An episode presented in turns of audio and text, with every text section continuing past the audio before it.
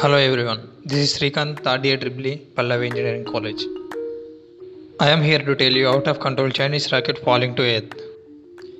It is clear that China is falling to meet responsible standards regarding their space debates. Who took office as NASA's 14th administrator on May 3rd. Part of huge rocket that launched China's first module for its Tianhe space station is falling back to Earth and called make an uncontrolled re-entry at the unknown finding point. The 30 meter high core of the Long March 5B rocket launched unnamed core module into the Earth orbit on 29 April.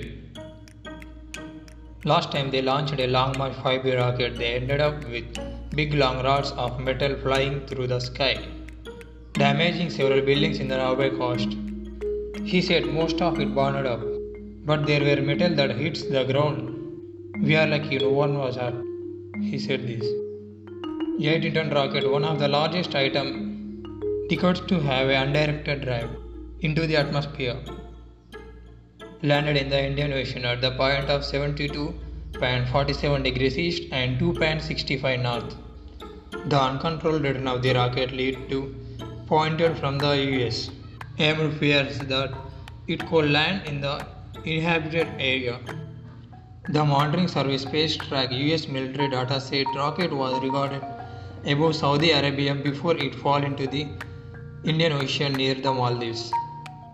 Thank you for watching. Keep signing. Hi all, I hope you all have enjoyed listening today's episode. To keep looking forward for another exciting one, till then, this is your host signing off. Stay safe, stay healthy.